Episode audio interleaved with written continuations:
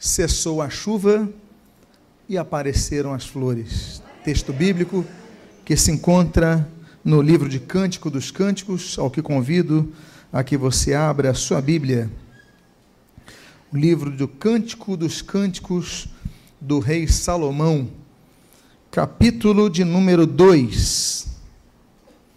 E aqueles que puderem se colocar de pé para a leitura inicial, eu convido que assim você proceda. Cântico dos Cânticos, capítulo de número 2. Eu gostaria de iniciar esta mensagem com os dois primeiros versos. Eu sou a rosa de Saron, o lírio dos vales. Qual lírio entre os espinhos? Tal é a minha querida entre as donzelas. Oremos. Pai amado, Deus bendito, nós lemos a tua santa e preciosa palavra e pedimos, Deus, fala conosco nesta manhã, no início deste ano, e o que nós pedimos, nós o fazemos agradecidos, em nome de Jesus. Amém e amém. Os irmãos podem tomar os seus assentos. É um livro curto, é um grande poema, ele tem oito capítulos e 117 versículos. Salomão foi um autor profícuo. A Bíblia diz, em 1 Reis, que ele compôs três mil provérbios e mil e cinco canções. Mil e cinco canções, estou falando de muitas canções.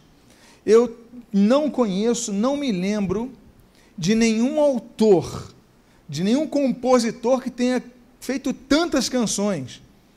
Aí você cita um Roberto Carlos, fez muito, são não sei quantos anos de carreira. Olha, ele não chegou a isso. Ah, o, tantos cantores, não, mil e cinco canções, além de três mil provérbios. Esse, de todas essas canções, ele tinha uma canção especial. Que é essa? que é essa canção que tem de 117 versículos. Por que, que é a canção principal dele? Porque o, o início do te, na introdução dessa canção diz Shir Hashirim, em hebraico. Shir Hashirim significa cântico dos cânticos. Existem algumas traduções da Bíblia que mencionam esse, esse livro como Cantares de Salomão. Talvez você já tenha ouvido falar. Essa não é uma tradução correta, porque não são cantares, é apenas um cântico, como eu mencionei para você, um shir, né? um cântico dos cânticos, é a maior das canções de Salomão.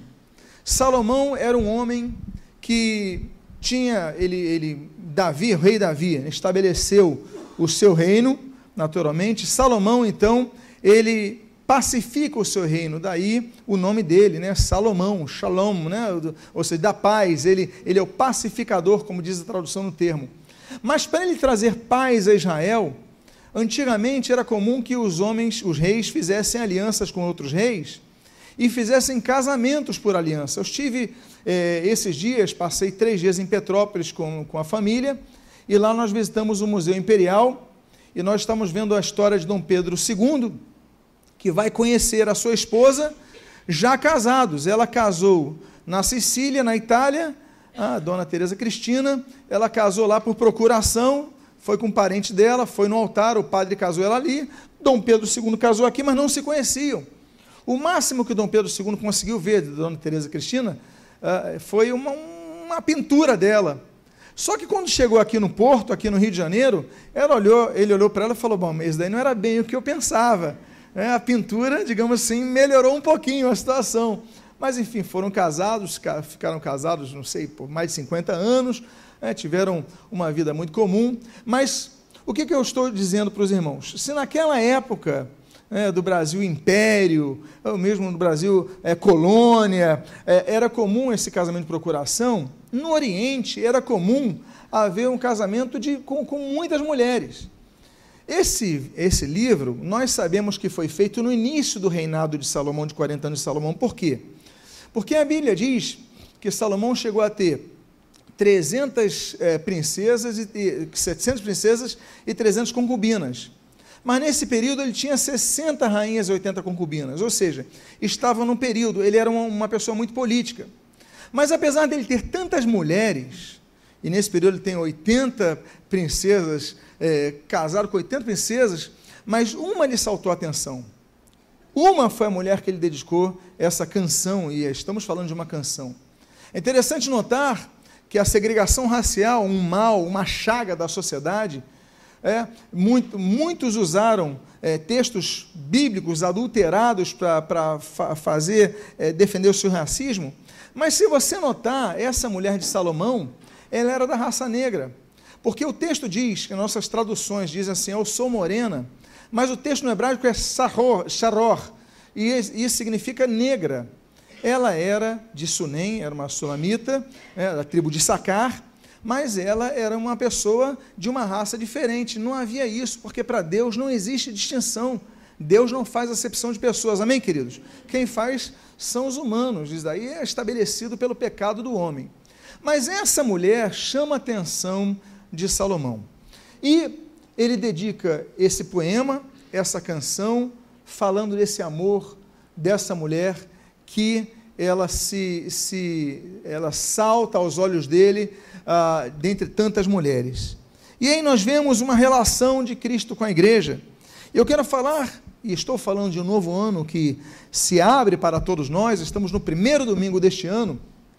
Eu quero falar sobre algumas questões que nós devemos olhar para este ano, porque para muitos o ano que passou foi um ano difícil. Nós tivemos muitas crises. Nós tivemos uma crise financeira do Estado muito grande, não só do Brasil, mas nós que somos do Rio de Janeiro, nós passamos por isso. Os jornais acompanharam, foi uma crise imensa.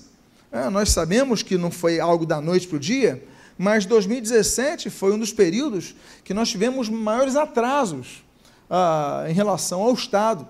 Nós tivemos uma greve de caminhoneiros que afetou todo o país, afetou o crescimento do PIB nacional, afetou indústrias, afetou tudo.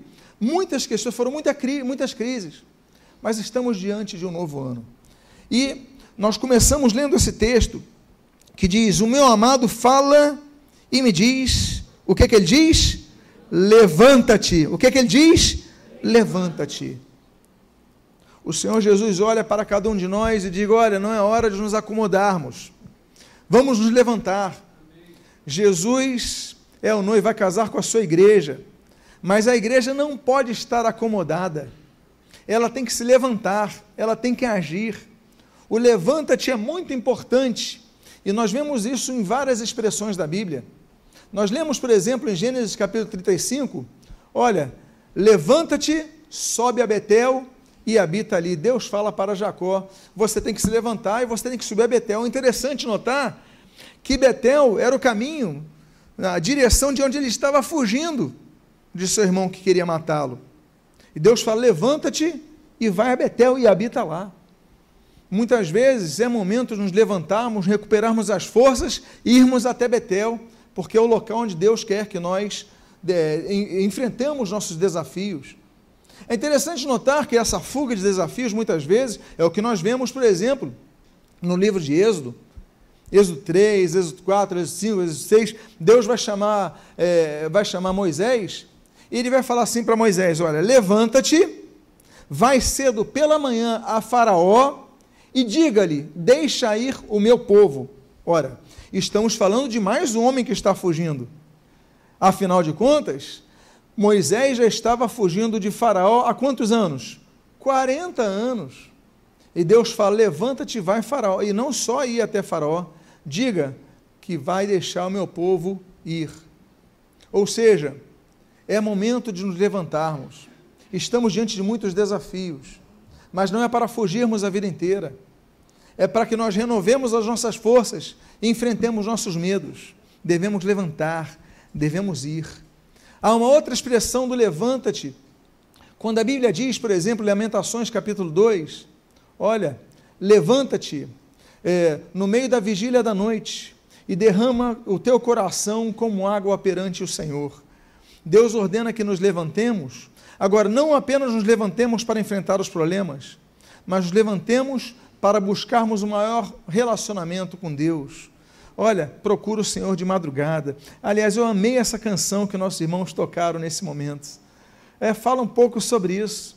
É, já à noite. Olha, meus amados irmãos, nós devemos buscar ao Senhor.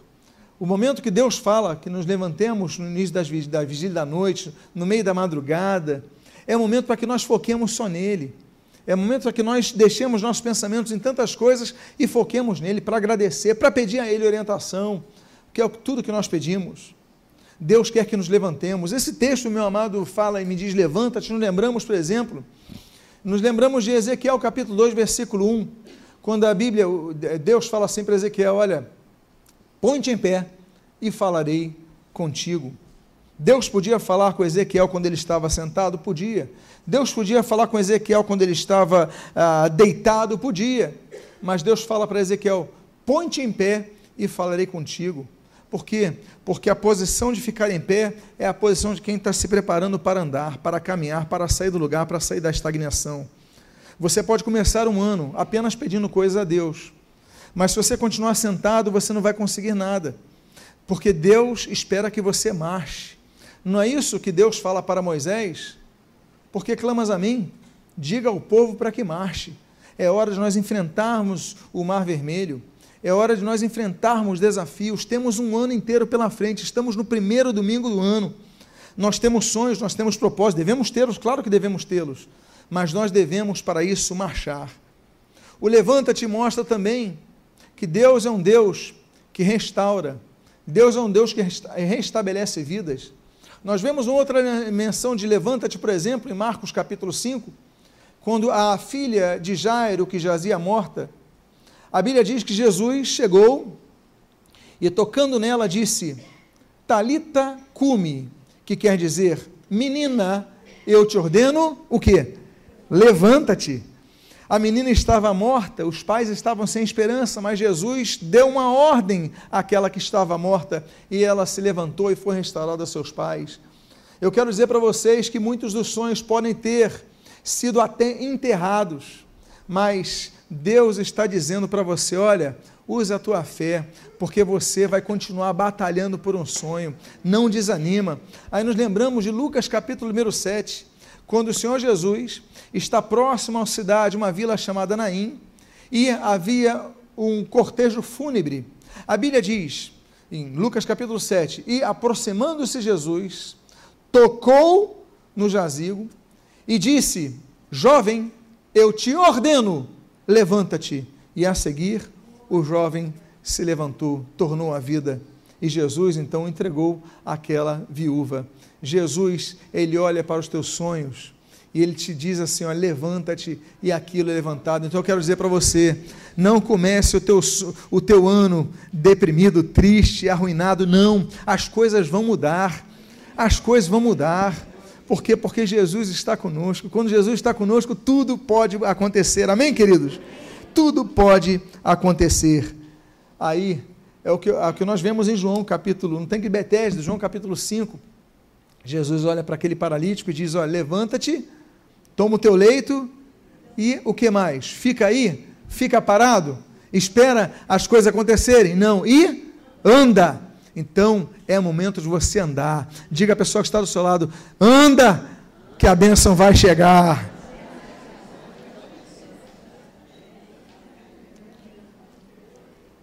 Aí o texto do versículo número 10 continua dizendo: Querida minha, formosa minha, querida minha, formosa minha. Amados irmãos, uma das coisas que mais nos afeta a nossa conquista não são as variáveis externas, mas é a forma como nós olhamos para nós mesmos. Nós dizemos, eu não vou conseguir. Nós determinamos que não conseguiremos. E aí o que acontece? Dificilmente nós conseguiremos. Porque nós nos autolimitamos. Deus é um Deus que valoriza. Há uma canção, já tem algumas décadas também, que dizia assim: Quero que valorize o que você tem. Você é um ser, você é alguém tão importante para Deus. O diabo quer te desvalorizar. Todos temos limites. Todos temos limitações, claro. Todos temos algo que não gostamos, que temos todos, eu, você, você, ele, ela, todos nós. Mas o que, que o diabo faz? Ele fica acentuando isso em nossas vidas. Ele pega uma, um fracasso que tivemos na vida e fica acentuando. Olha, você não vai conseguir porque você não conseguiu, porque você não é capaz disso, por causa disso. E ele fica acentuando isso na nossa vida. Mas Deus chega para a sua igreja e fala, querida minha, formosa minha, nós devemos entender que Deus te vê como bela, como uma pessoa bela. A Bíblia fala de várias pessoas que foram chamadas belas. A Bíblia fala de mulheres que foram conhecidas pela sua beleza. Por exemplo, é, Gênesis capítulo 12, a Bíblia diz que Sara era muito bela. Gênesis capítulo 24, a Bíblia fala que Rebeca era uma mulher bela. Gênesis capítulo 29, a Bíblia diz que Raquel era uma mulher bela. Esther capítulo 2 fala sobre a beleza de Esther. Aqui em Cantares capítulo 2 fala da beleza dessa mulher sulamita. A Bíblia fala em 1 Samuel sobre a beleza, por exemplo, de Abigail. A Bíblia fala em 2 Samuel, a esposa, a primeira esposa de Davi, a, a, a, a Bíblia fala em 2 Samuel sobre a outra esposa de Davi, Batseba, que era uma mulher bela. Ela podia ter falhas no seu caráter, tinha falhas no seu caráter, né? traiu o seu marido, é, fez um conluio, engravidou de Davi, tudo errado ali, mas a Bíblia fala que era uma mulher bela. A Bíblia fala de outra mulher bela que é a filha de Davi, em 2 Samuel também, que, que é a Tamar. Inclusive, Tamar tem um dos contos mais tristes da Bíblia, porque ela é violada né, pelo seu próprio irmão. Que coisa triste. Que depois matam ele dois anos depois. A vingança chegou dois anos depois.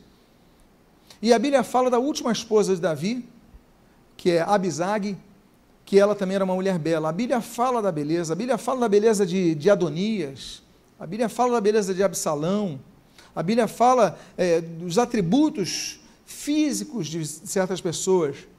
Mas a beleza que Deus olha é a beleza da presença do Espírito Santo em nós. Porque as atribuições físicas são muito de, de época de moda.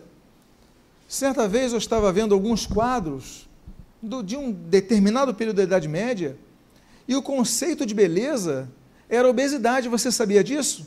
Quem sabia disso? Houve uma época que o conceito de beleza, as mulheres magras eram, eram olhadas assim com desprezo. Aí tem épocas que a beleza está no cabelo longo, aí passa, muda a beleza no cabelo curto, as roupas variam. Uma vez eu, já tem tempo, eu fui olhar a foto do casamento, um pastor lá foi mostrar a foto do casamento dele, ele foi mostrar a foto do casamento dele, ele estava com um, ah, uma costeleta enorme aqui, nos anos 70, e a calça branca e boca de sino. Eu sei que você que é jovem não sabe o que é isso. Mas quem que sabe o que, que eu estou dizendo, boca de sino? Com aquela costeleta, boca de sino, eu acho que eles só não, só não deixou a blusa aberta porque tinha que usar gravata no casamento. Senão ficaria. Aquilo já foi noção de beleza. A beleza é variável. Agora, tem uma beleza que é invariável, a presença de Deus nas nossas vidas. A formosura é isso, ditada por isso. A Bíblia diz que o coração alegre aformoseia o rosto. A alegria, não tem nada que torne a pessoa tão bela como a alegria no seu espírito. Não é verdade? Quantos aqui gostam de ficar com pessoas sorridentes, alegres, positivas? Não é bom ficar com pessoas assim? Agora, não é difícil ficar com pessoas negativas? Aí você, como vai, querer tudo bem? Que dia bonito, né? Tá o sol. É, as plantas vão morrer.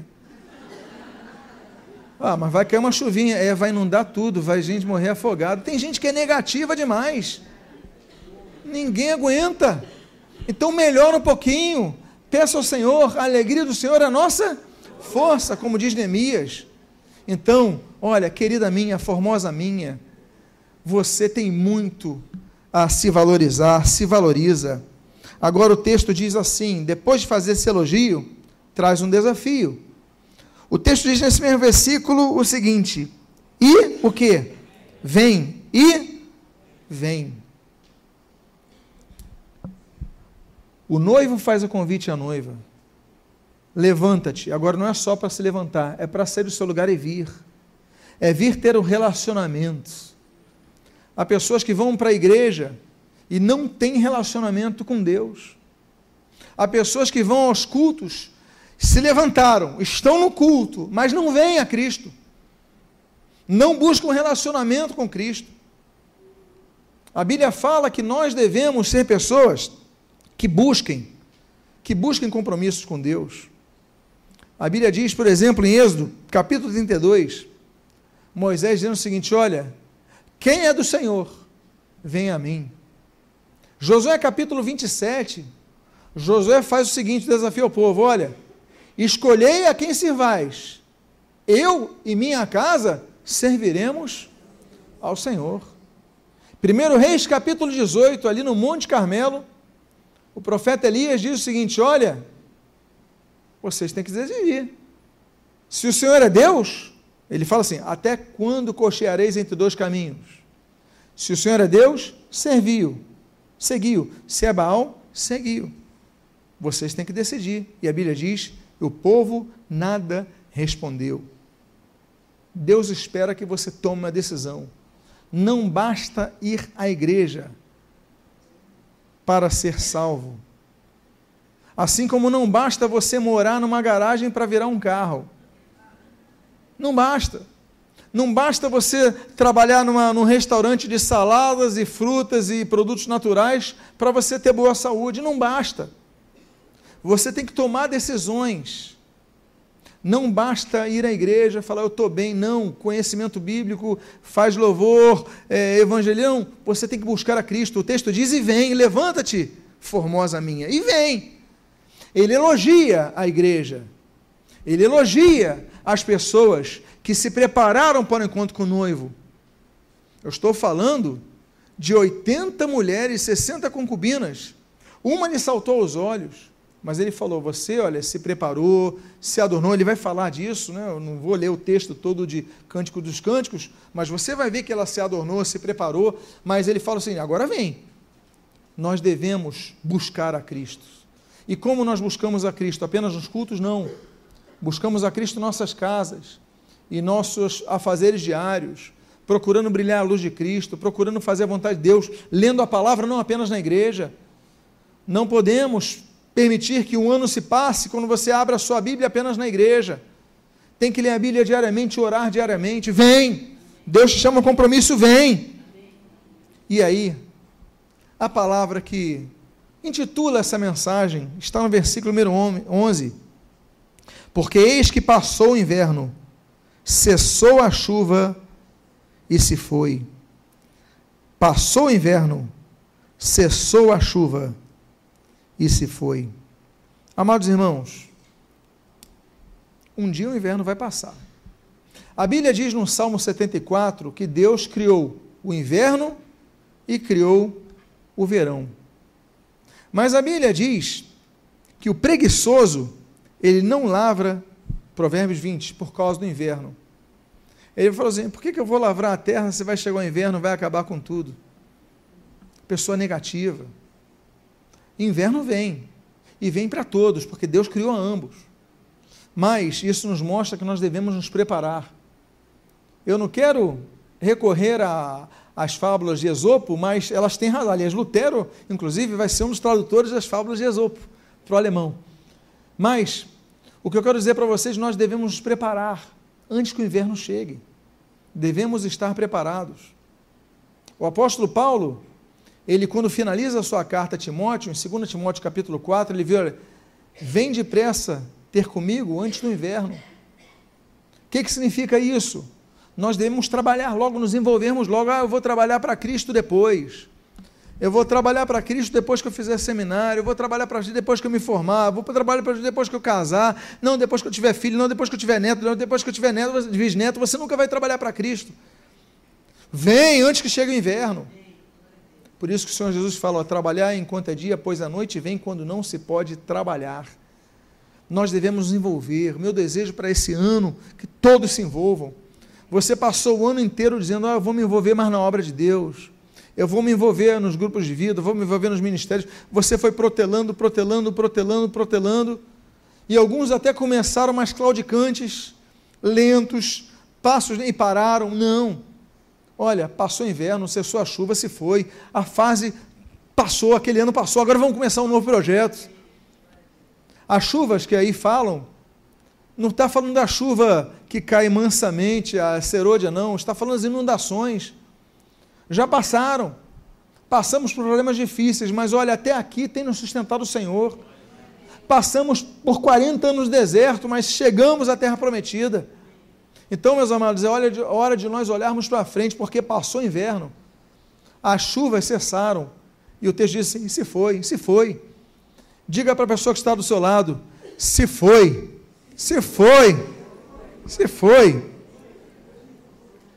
Como diz aquela canção antiga, já se foi, já se foi, todo o peso da minha alma já se foi, já passou, agora eu estou com Cristo, estou com projetos novos, estou com sonho novo. Sonhe, eu te darei as nações por herança. Nós devemos sonhar, nós devemos pensar em algo novo. Estamos início de novo ano, faça projetos, não desanima. Eu falei do preguiçoso que não lavra por causa do inverno. Olha, ele está no verão, ah, não vou lavrar porque vai vir inverno. Chega a primavera, não vou lavrar porque está no inverno. Está no outono, não vou lavrar porque não, não vai lavrar nunca. Não. É hora de você plantar porque o inverno chega. A crise vem. Mas quando vier, você já preparou a sua vida. Então se prepare para isso. Ah, pastor, mas eu não consegui fazê-lo até, até hoje. Eu quero dizer para você: o inverno já se foi. Olha para frente tem tempo novo pela frente. Diga para a pessoa que está falando, novo tempo está surgindo para a sua vida.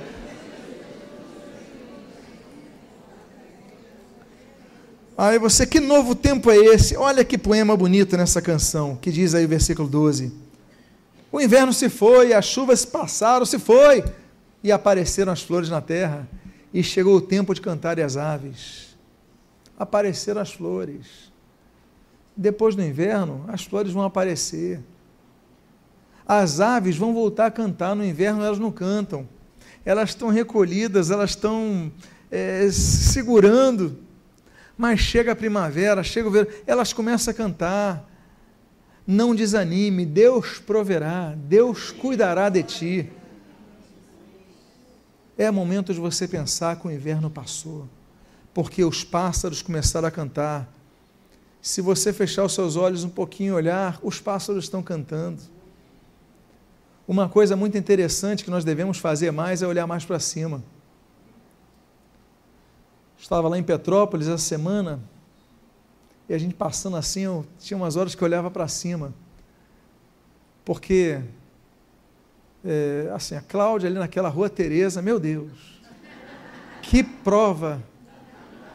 Eu não sei o vigor físico que existe nessas pessoas que andam por aquela rua. Aí você pensa que já caminhou um pouquinho, já está exausto, já nessa ela vai cansar. E ainda tem ali, aí, ali, eu, meu. Eu já desisti. O maratonista olímpico que ganhou a corrida de São Sucesso já desistiu. O medalhista das Olimpíadas já desistiu, mas continua andando. Eu não sei que força é essa. Aí tem uma hora que eu não aguento mais ver longe, eu não sei como, eu entro na segunda, já estou exausto. Falo, que tem mais de novidade aqui, é tudo mesma coisa.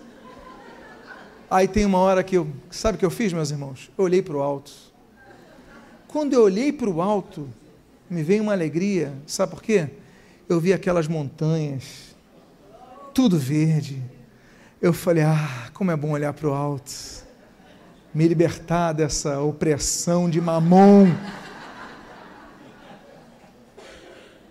Aí eu olhava para o alto, via aquilo, tem esperança. Meus amados, quando as coisas estiverem ruim, ruins na sua vida, quando você estiver passando por dificuldades, faça duas coisas antes de olhar para frente. Em primeiro lugar, Gênesis capítulo 17 prostre seu rosto em terra e ore ao Senhor. Em segundo lugar, olhe para os céus, porque há outras coisas para você olhar além dos problemas. além das dificuldades.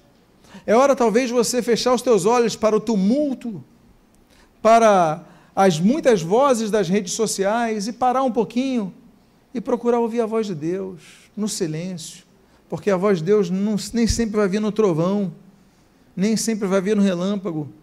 A voz de Deus vai vir numa brisa suave que você nem vai notar. Às vezes o que você precisa é o silêncio para Deus falar, porque você ouve gente demais. Aparecendo as flores na terra, você nem olhou. O tempo de cantar as aves você não ouviu, porque você ouve muitas vozes. Para um pouquinho, é, às vezes é momento de você fechar os seus olhos e ouvir os cânticos, porque as aves já estão cantando, um novo, um novo tempo já está chegando.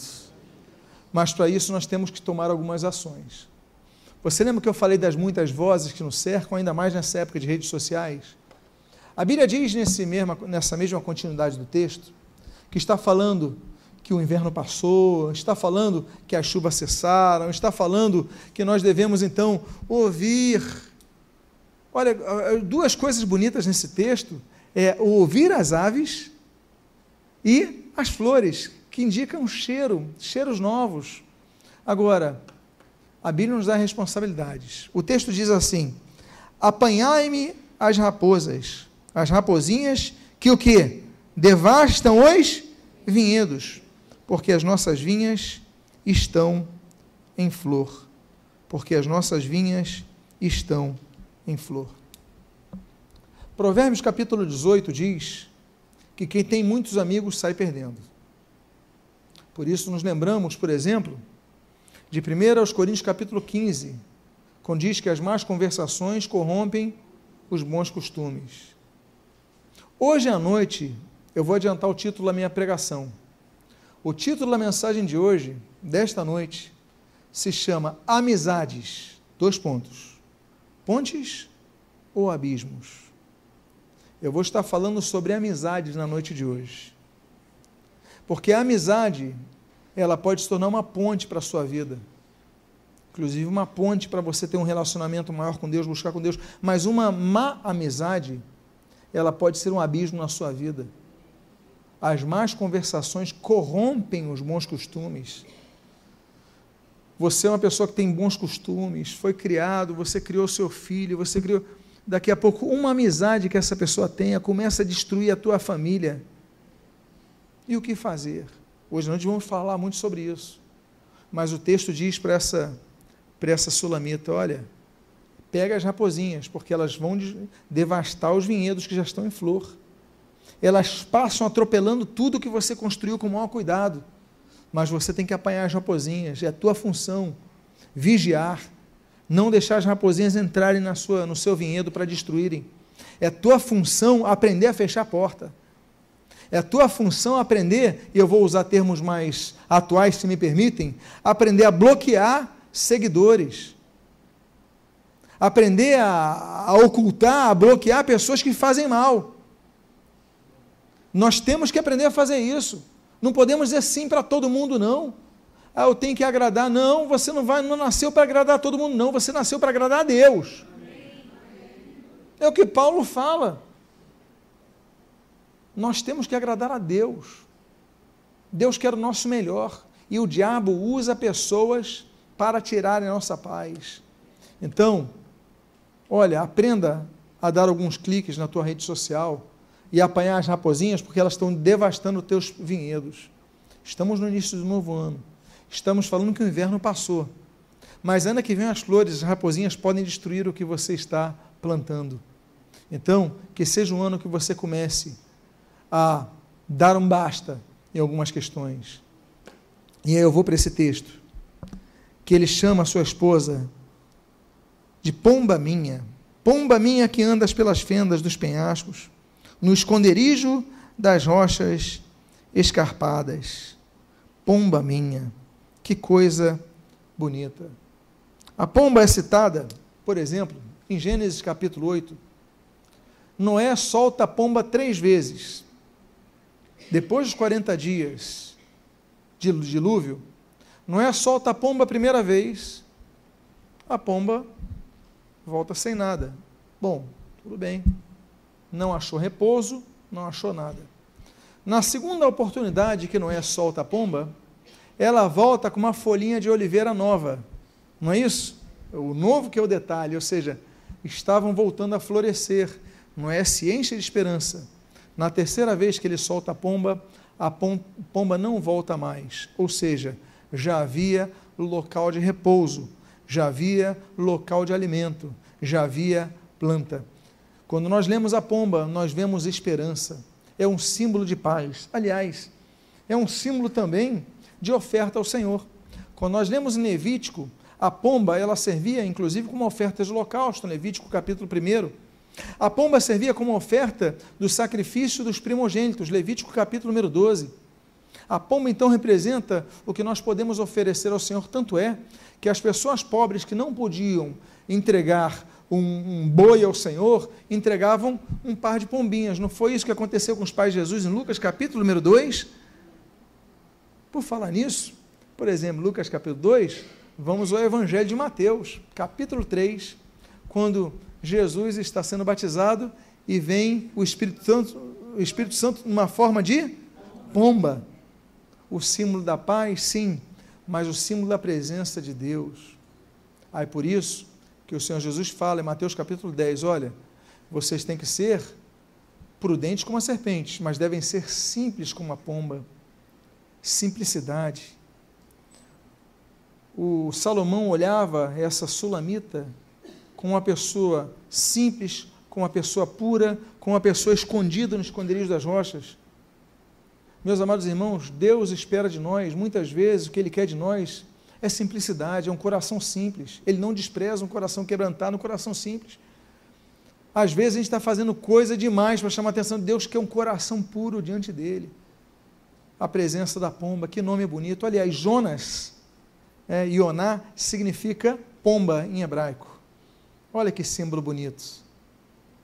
Meus amados, que nós sejamos a igreja como uma pomba que nos escondamos desse mundo, no esconderijo do Altíssimo, que à sombra do Onipotente nós descansemos, como diz Salmo 91, que nós temos essa simplicidade, mas representamos, representemos a presença do Espírito de Deus na nossa vida.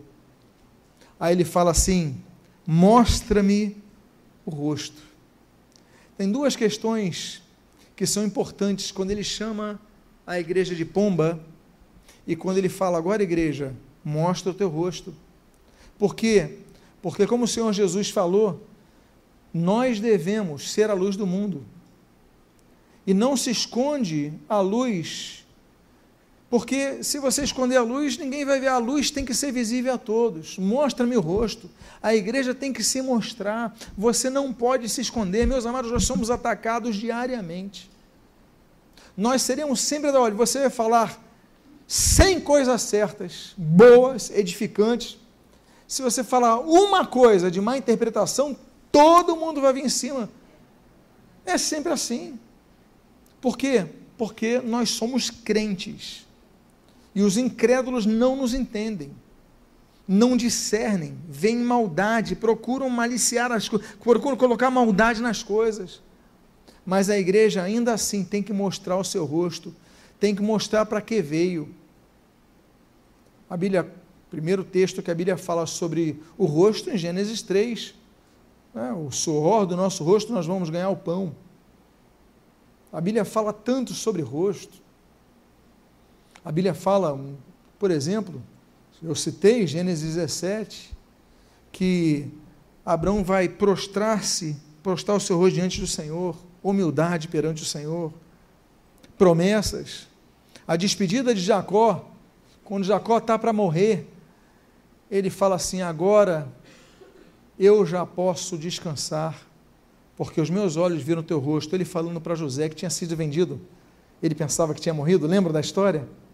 Ele fala, o próprio José, a Bíblia fala de rosto. A Bíblia diz que José, quando vê seus irmãos, ele esconde seu rosto para que seus irmãos não vejam ele chorando.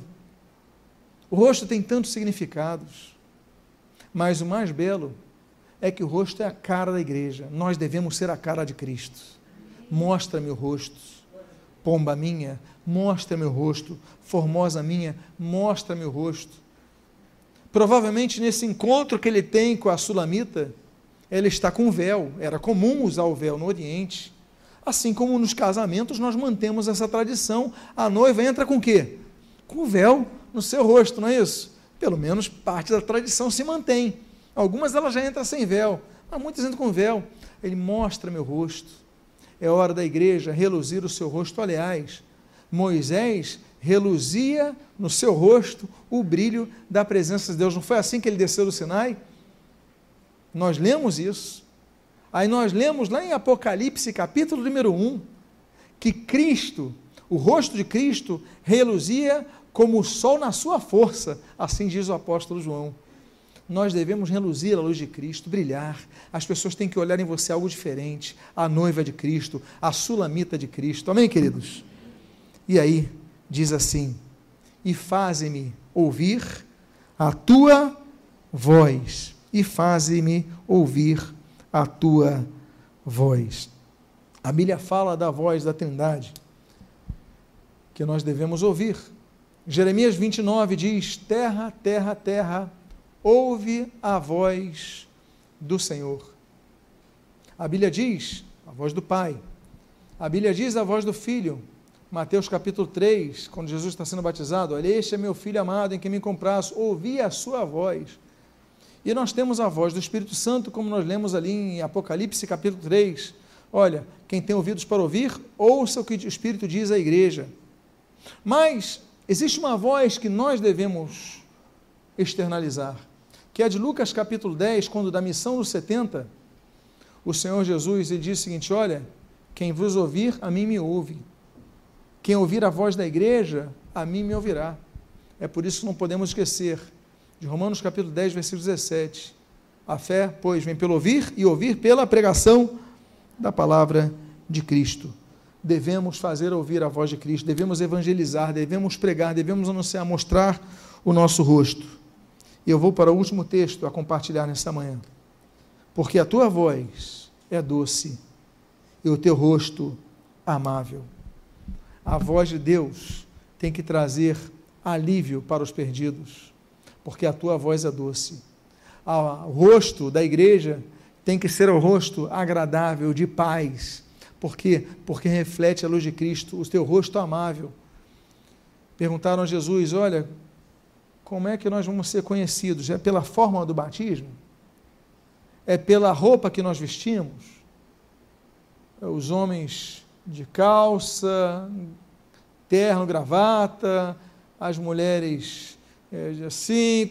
É, é, vocês vão ser reconhecidos pelo amor. É o amor, o teu rosto amável. E eu encerro, mencionando o texto que nós abrimos, dizendo para você nesse primeiro domingo do ano, primeiro culto do primeiro domingo do ano, dizendo o seguinte: passou o inverno, cessou a chuva e se foi. Apareceram as flores na terra e chegou o tempo de cantar as aves. Um novo tempo começou para a sua vida. Começa um novo tempo. Vamos ficar de pé. Vamos pedir a Deus a sua graça e vamos falar: Deus, eu vou começar a prestar mais atenção no cheiro das flores. Eu vou começar a prestar mais atenção no cantar dos pássaros porque passou inverno, cessou a chuva, já se foi, e apareceram as flores. Quantos querem um ano melhor para suas vidas? Vamos ficar mais atentos porque, atentos porque passou o inverno. Pai amado, abençoa as nossas vidas. Estamos diante de um novo tempo, estamos diante de uma nova, um novo período do ano. É um tempo de planejamentos, de decisões mas nós devemos nos acordar que nem no deserto nos abandonas, nem no meio de uma ilha nos abandonas, nem no mais profundo abismo, como diz o Salmo 139, nos abandonas. A tua mão sempre estará conosco para nos abençoar, nos sustentar, nos guiar, nos levantar. Mas nós devemos querer e aceitar o teu convite, nos levantarmos. Nós temos que ir até ti. Nós temos que tirar as raposinhas que estão devastando os nossos, nossos vinhedos. Nós temos decisões a tomar. Nós temos ações a impetrar em nossas vidas. o que nós queremos, Pai. O que nós queremos é apenas a tua presença nos abençoando, porque a tua graça nos basta, o teu poder, ele se aperfeiçoa em nossa fraqueza, ele cresce, nos sustenta. Passou o inverno, Deus, passamos momentos difíceis, mas ele se foi. Agora, Senhor, vamos cheirar as flores, vamos ouvir os pássaros, por quê? Porque estamos diante de uma nova fase. A única coisa que não vai mudar é a tua presença. Pedimos a tua graça sobre esse novo ano, sobre os nossos planos, sobre os nossos projetos. E o que nós pedimos, nós fazemos agradecidos em nome de Jesus. Amém.